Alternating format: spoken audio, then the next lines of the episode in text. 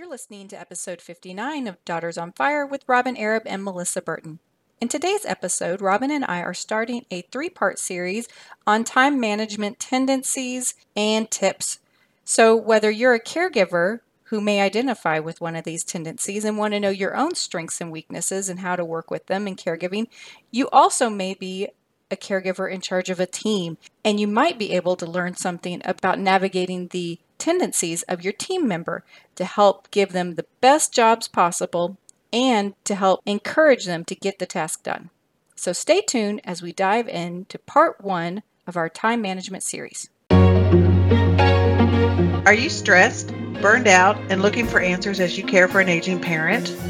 If you are, this podcast is for you. Here you will receive actionable advice from seasoned professionals, validation and compassion for the incredibly tough job you are doing, and most importantly, supportive love from a community of like minded warriors. You're not alone. Join this powerful community as we support you on your complicated journey and help you transform into an empowered and calmer caregiver. Hello and welcome back. I'm here. I'm Melissa Burton and I'm here with Robyn, and we are so excited. We have taken a couple weeks off because we've been working on new courses and tools in our Daughters on Fire Empowered Caregiving series. But we want to come back with some really good information around time management. Yes, time management. I was going to say we want to come back. We want to spend some time on time management. No pun intended. anyway, um, because what we've discovered in the last few weeks is that that's a huge issue for any caregiver, and it's time that we dive deep on this issue. Wouldn't you say, Robyn? I think so. And I think it's time to realize that there's all different types of time management and all different types of people who utilize it. So we're going to break that out and talk about each group that we have identified and see if through this series you can't pick yourself out in one of our groups. Yes, perfect. And so each we're going to do three episodes and in each one we're going to focus on two people. And it's funny as robyn and i were developing this we saw ourselves very clearly in some of the identities that we discussed. And so today it's going to be all about me and my tendencies and then we'll get to robyn's in the next episodes. But we're going to talk today about two types of individuals and how they may struggle with managing their time. And that would be the dilly dalliers and the procrastinators. So, Robyn, take us into the world of the dilly dallyer, which I would say I'm probably more procrastinator than dilly procrastinator than dilly dallyer, but you know, I won't get too caught up in that. So, Robyn, talk to us about the dilly dallyer. well, I think she dips her toe a little bit in each of them, but I, I, do agree. So, first of all, we have to give a little shout out to our, our good friend McKenna, who brought the, the word dilly dallyer to us. yes, yes. so, the dilly dalliers, and and when we're talking about these things, we're not analyzing them as right and wrong. We we are accepting that this is what folks are where they are and we're just helping you to identify that and then look at some of the strengths and give you some tools to move forward. So the dilly dalliers are the ones that have lots and lots of ideas and they might get started here and then they start the project and they don't really finish it and they move on to the next one and, and their mind just seems to be going constantly and the, the thoughts are this way that way. They're pretty unfocused and so they may or may not go back and finish those first projects, but these folks are much more laid back, which they don't get in a rush for deadlines. They don't really have to see a, a project through to be satisfied. They pick things and they come and they go. Yeah, their so, their interest is held just with whatever they're focusing on at the moment. Absolutely. So not uh, they keep busy because they're always coming up with something new mm-hmm. and it may be not that they're not completing it they may just realize as they go along that well that didn't really work out that didn't go where i want it to go so now i'm moving on so they don't waste that time focusing on that And you know, it, this sounds a lot like somebody who would describe themselves as um, ADD or ADHD. Right.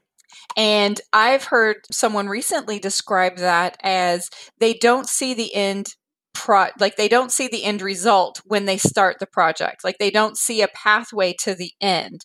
And that's one of the struggles when you have this attention deficit is that you see an idea but you don't see how the idea can finalize and finish in your mind. So because you don't have that structure and that map you don't really know where you're going.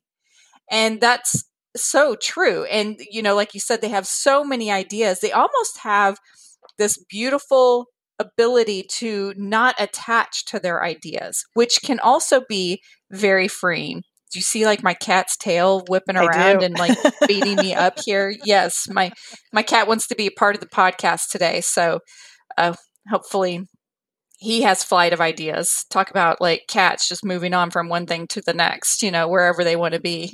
They're dilly dalliers. But anyway, not being married to an end result is both a strength and a weakness of a dilly dallyer, but that can sometimes be a deficit when you're caregiving.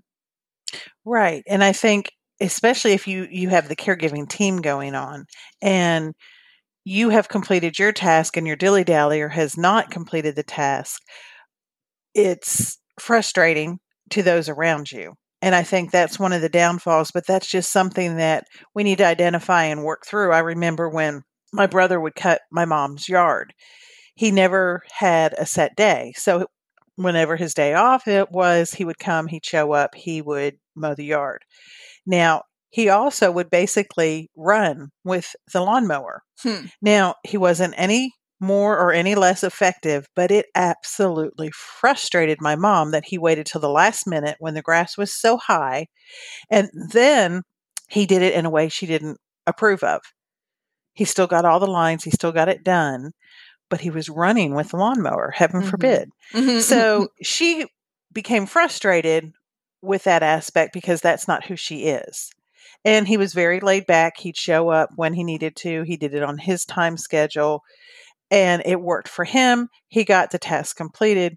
Didn't necessarily work for her, but he did follow through and he met the deadline, just not her deadline. Yeah. So that reminds me a little bit of procrastinators too, where, and, eh, well, I'll digress a little bit. Let's talk about the fact that we are talking about the caregiver and also who the caregiver is working with. So if you find yourself the dilly dallyer, you might realize that you're, and you're working on a team, you might find that people are getting really frustrated with you. And it may be that it's not working well with the team dynamic. So, how do you work in a different way so that you're not rubbing people the wrong way in how you're dealing with your time management? And the best thing I can think of is to stick with structure. But then there's also the people who may be working with dilly dalliers on their team. How do you do, deal with dilly dalliers? And I think that the key on both of those sides is clear communications and expectations about what you want done and then letting go of how it gets done like you're saying with your brother absolutely if, if, if the agreement is hey i'm going to mow your lawn once a week and then at the same time that person who's mowing the lawn needs to have enough structure to make sure that they are getting it done the way they agreed to get it done so he said he'd get the yard mowed once a week then he, and he did, then everybody needs to be like task accomplished. Sounds like your mom may have been more like some rule follower type person that we'll be dealing with in a in another episode. Well, and what's interesting is as I'm listening to you talk and as I'm thinking about this, she really wasn't. She was a huge dilly dallyer. Mm. So I maybe that just as those thoughts shifted as she was dependent on somebody. Mm, but mm-hmm. I can remember having the exact conversation that you talked about with my mom saying, Hey, he's getting it done. Mm-hmm. It doesn't matter. It's done. And so, and I do think that tends to, as we're, we're going through this, especially for people who are receiving the care, I think that is a huge hangup of they didn't do it the way I wanted to. And some of that is I do believe as we age, we get more stuck in our ways and we want things done a certain way. And we tend to tell other people how to do it. Well, the dilly dalliers and the procrastinators don't care. Mm-hmm, mm-hmm. They're going to do it their way and they have no guilt, no feeling around it. The task, as you said, is going to get done. But I think that's where a lot of disconnect comes in because the loved one wants it done and it wants it and they want it done this way and they don't accept that it got done just not in their time frame. I think also that when you become, like you said, more dependent on others, it gets really frustrating that you don't have control over how things get done anymore. So even if it's an internal struggle, it comes out as maybe over critiquing somebody else because at the end of the day, it just reminds you you can't do it for yourself. And you just are having to deal with the fact that you you have to accept the help of others and they're going to show up and do it their way and they have the ability to do it their way and you don't. And that's really painful especially if it's not temporary. I think we've all been sick or maybe injured or like i can remember like when i had a broken like a foot or an arm during certain times in my life and I really had to rely on others and it was just so frustrating but I knew I was going to get better to think about a time when I'm not going to get better and I and it's like a permanent reliance on somebody else is it could be where some of that frustration really comes out and it's just projected out. I don't like how you're doing this and I want you to do it differently. And it's really a grieving process. Robyn, I can remember this goes way, way back to the second grade. I broke my right hand, my right wrist, and that's my writing hand. And so it was in a cast. So literally, I had to, if I was writing, it was super messy. And it was also a time when I had to ask other people to like to help me with like my homework and stuff. And and I don't know, I really don't know what the teacher was thinking. I loved my second grade teacher. It may not have been her grading it, but I got a, a, a one of my assignments back and it said work on your handwriting. Oh. I remember thinking, what? what in the world? That's not even mine. Because I think that one was not mine. You know, was not like me in a cast trying to write. It was That's somebody else funny. doing it for me. But it it feels like that. It's like what? Here I am. Like I have no control over the situation and yet maybe you know maybe somebody might be judging her yard not looking like it used to but she didn't have anything to do with it. Just all sorts of stuff come into play with people's emotions. So we should always keep that in mind as well to the situation. Let's talk about the procrastinators, Melissa. Yeah. So so this is it the the procrastinators and like you said your brother may have felt may have fallen a little bit into th- this category as well and there is some overlap for sure because this like living in the world of ideas and and thinking and being in your thinking mind um is definitely i think of dilly dallyer and a procrastinator. So here yes i would say i'm a procrastinator. I would say i am deadline driven in school and or or anything that has a deadline especially when it's like typing or writing something up or a presentation i would wait until the last minute to get it done. And i think it's because my first ideas were never my best ideas. They were a seed that i needed to plant and i needed to let it grow. And so it would kind of start to percolate and the ideas would evolve. And I needed all of that time. I still do need all of that time before I want to get to the final project or the final product. So that is one reason why I always get, I think you know this, when it comes to a deadline, I don't miss deadlines, but I don't get things done really ahead of time either.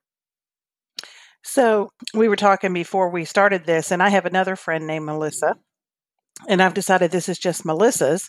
Mm-hmm. That both my Melissas have procrastination issues, and for me, because that's not me, I don't know anymore that it frustrates me. Maybe sometimes it does, but Melissa, Melissa Burton will do a presentation and she won't start writing it till the week the presentation's due. Now, four months ago, I've had mine done, But I'm going to tell you that both Melissas, the end result of whatever they do, because they do strive under stress and that pressure, the end result is always fabulous. I've never gotten a product from either of them that was less than fabulous.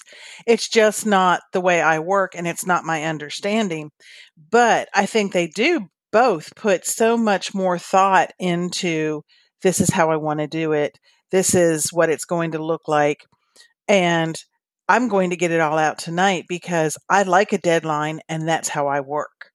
And it's it's a lot of people would think that you're not working if you're not work like the, the project's not coming to fruition but the thought process is working all the time like when i first get asked about presentations that it's my formulation of the ideas start that moment and then they come to like there's just so much going on in the mind and i would think that would be something that a procrastinator does is that there's so much more going on in the mind than it looks like to the outside world.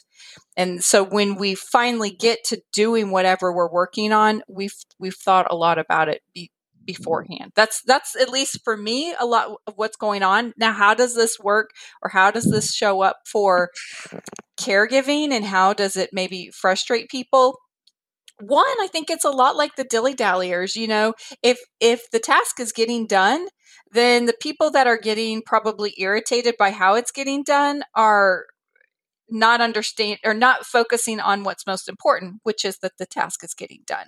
Now where it can cause stress for the procrastinator is and this is another thing sometimes you just aren't doing it because you're avoiding it because you don't want to do it or you don't think it's important to do it and so if it still has to get done, then it's just this burden that sticks with you until it gets done. If there's not a deadline, then that's where a procrastinator can get in trouble because it's like, just get it done already. Just give yourself a date, get it done already because you're just going to keep putting it off and putting off and putting it off. That would be where I would think in caregiving it would get in your could become problematic. So, do you think that in a caregiving situation where we have a team and, and let's call it siblings. So one sibling is the procrastinator and they've been given a task, let's say, to contact the lawyer and get things filled out. And that person does not necessarily believe that mom is on the decline. They think mom is mom and she's the same and it's not anything that's happening. And they don't, they're not able to look and see that there might be an episode that that's part of it, part of being in denial? Do you think that's part of? Um, I'm going to put this off, as you said. It may not happen. I may not need to do this. It doesn't need to be done. It's not important in the caregiving role. Do you think that's part of it? Oh, absolutely. Yes. The uh, so if you do if you do have a procrastinator on your team and they don't buy in to the idea that this task is important and needs to get done and it doesn't have a deadline good luck with that getting done okay? well that was my next question is how do you how do you bring that around how do you bring that person around to understand that this is something that is important even if they don't think mom is on the decline well that's where you need to if you are the delegator, you need to be asking, is this the best choice uh, for this person to do this task? And if the answer is still yes, you give them a deadline. You give them a deadline, get it done by this time. So, and, and even still, if it's an arbitrary deadline and it's an opinion, then you still may have them procrastinating if they don't buy into the idea that it is it is a valuable use of their time. So I, there there's this book called The Four Tendencies out there, and one uh, it was about rule followers. Gretchen Rubin wrote this book, and it's very interesting. I don't know if it's super scientifically based, but it's a very interesting book, and it it describes people as like rule followers, um, kind of the people pleasers, the rebel, and the questioner. And the questioner was somebody who would follow the rules if the rules made sense to them. I kind of Mm. see that as the procrastinator. We will follow the rules if the rules make sense to us. So it's kind of like you pick and choose. And that is that is definitely an area where I would think that uh, like I personally relate to that. Um if I don't value it, then the rule is, or the deadline or the request may get pushed to the back burner. Or if I do value it and I need it to be good and I want to think about it, then I'm going to push the the task all the way to the deadline, but it's going to get done. So as the procrastinator tendency, delegate if you are the delegator, make sure that you're you're letting other people take these tasks. If if you don't you know if you don't think it's all that important but now that i say that out loud robyn i'm like it would never be on the the procrastinators list. It'd be like oh that's not important. It would never even make it to the it must get done list. Well, I think that what what I'm I'm thinking in my head as you're talking about this, um, I'm going to use the example I, I used of, of the financial papers, and that might not have been a good example. But let's say looking at facilities. So your procrastinator doesn't think mom's ready for a facility, but you have tasked them with looking at three facilities and coming back with a report of sorts. So in that case, as the delegator, I think what you need to know because you already have identified this person on your team as that dilly dally or procrastinator, is say that by April 1st, we want to know this because we're going to have a family meeting. So just know that you need to put some boundaries or some um, deadlines and structure deadlines and structure into place for this person, but then walk away from it yes because you know they will get it done because they have that deadline or structure. well and it also may be about getting on the same page as your priorities with them. I mean if they're on your team like siblings and they don't see that it's valuable maybe there needs to be more conversations about why being proactive is valuable and more education around we don't want to be doing this in the middle of a crisis and and if we get this information done by this time it doesn't necessarily mean we're going to move mom by april 1st or whatever. It just means that we have really good information that that we can think about so that we're not thinking about it in the middle of a Hmm. crisis And I agree that we need to prepare them for that. I'm just thinking if you talk that way, the procrastinator is going to say, well, then I really don't need to have it by April 1st because mom's, they're in denial that mom might need that. and it's true like okay so if i'm thinking from a procrastinator standpoint and and you were to appeal to my logic and let's think about this. This is why it's valuable. And i was to get on board and say it's valuable. And yeah okay i'll get it done. Makes sense. Here's the deadline. Boom. But if i was to still be like nope i'm i, I disagree with you then you, you're never going to get the task done because I've become a denier and my procrastination is just going to keep making things very difficult on the team. And I guess that's what I was thinking is that I don't think we're ever going to change their denial thoughts. But it is that conversation of, I understand that you're not on board with this, but as a family, we've agreed to check out these three facilities and it has to be done. So it I, maybe it goes back to what you said earlier the communication. So the communication is there.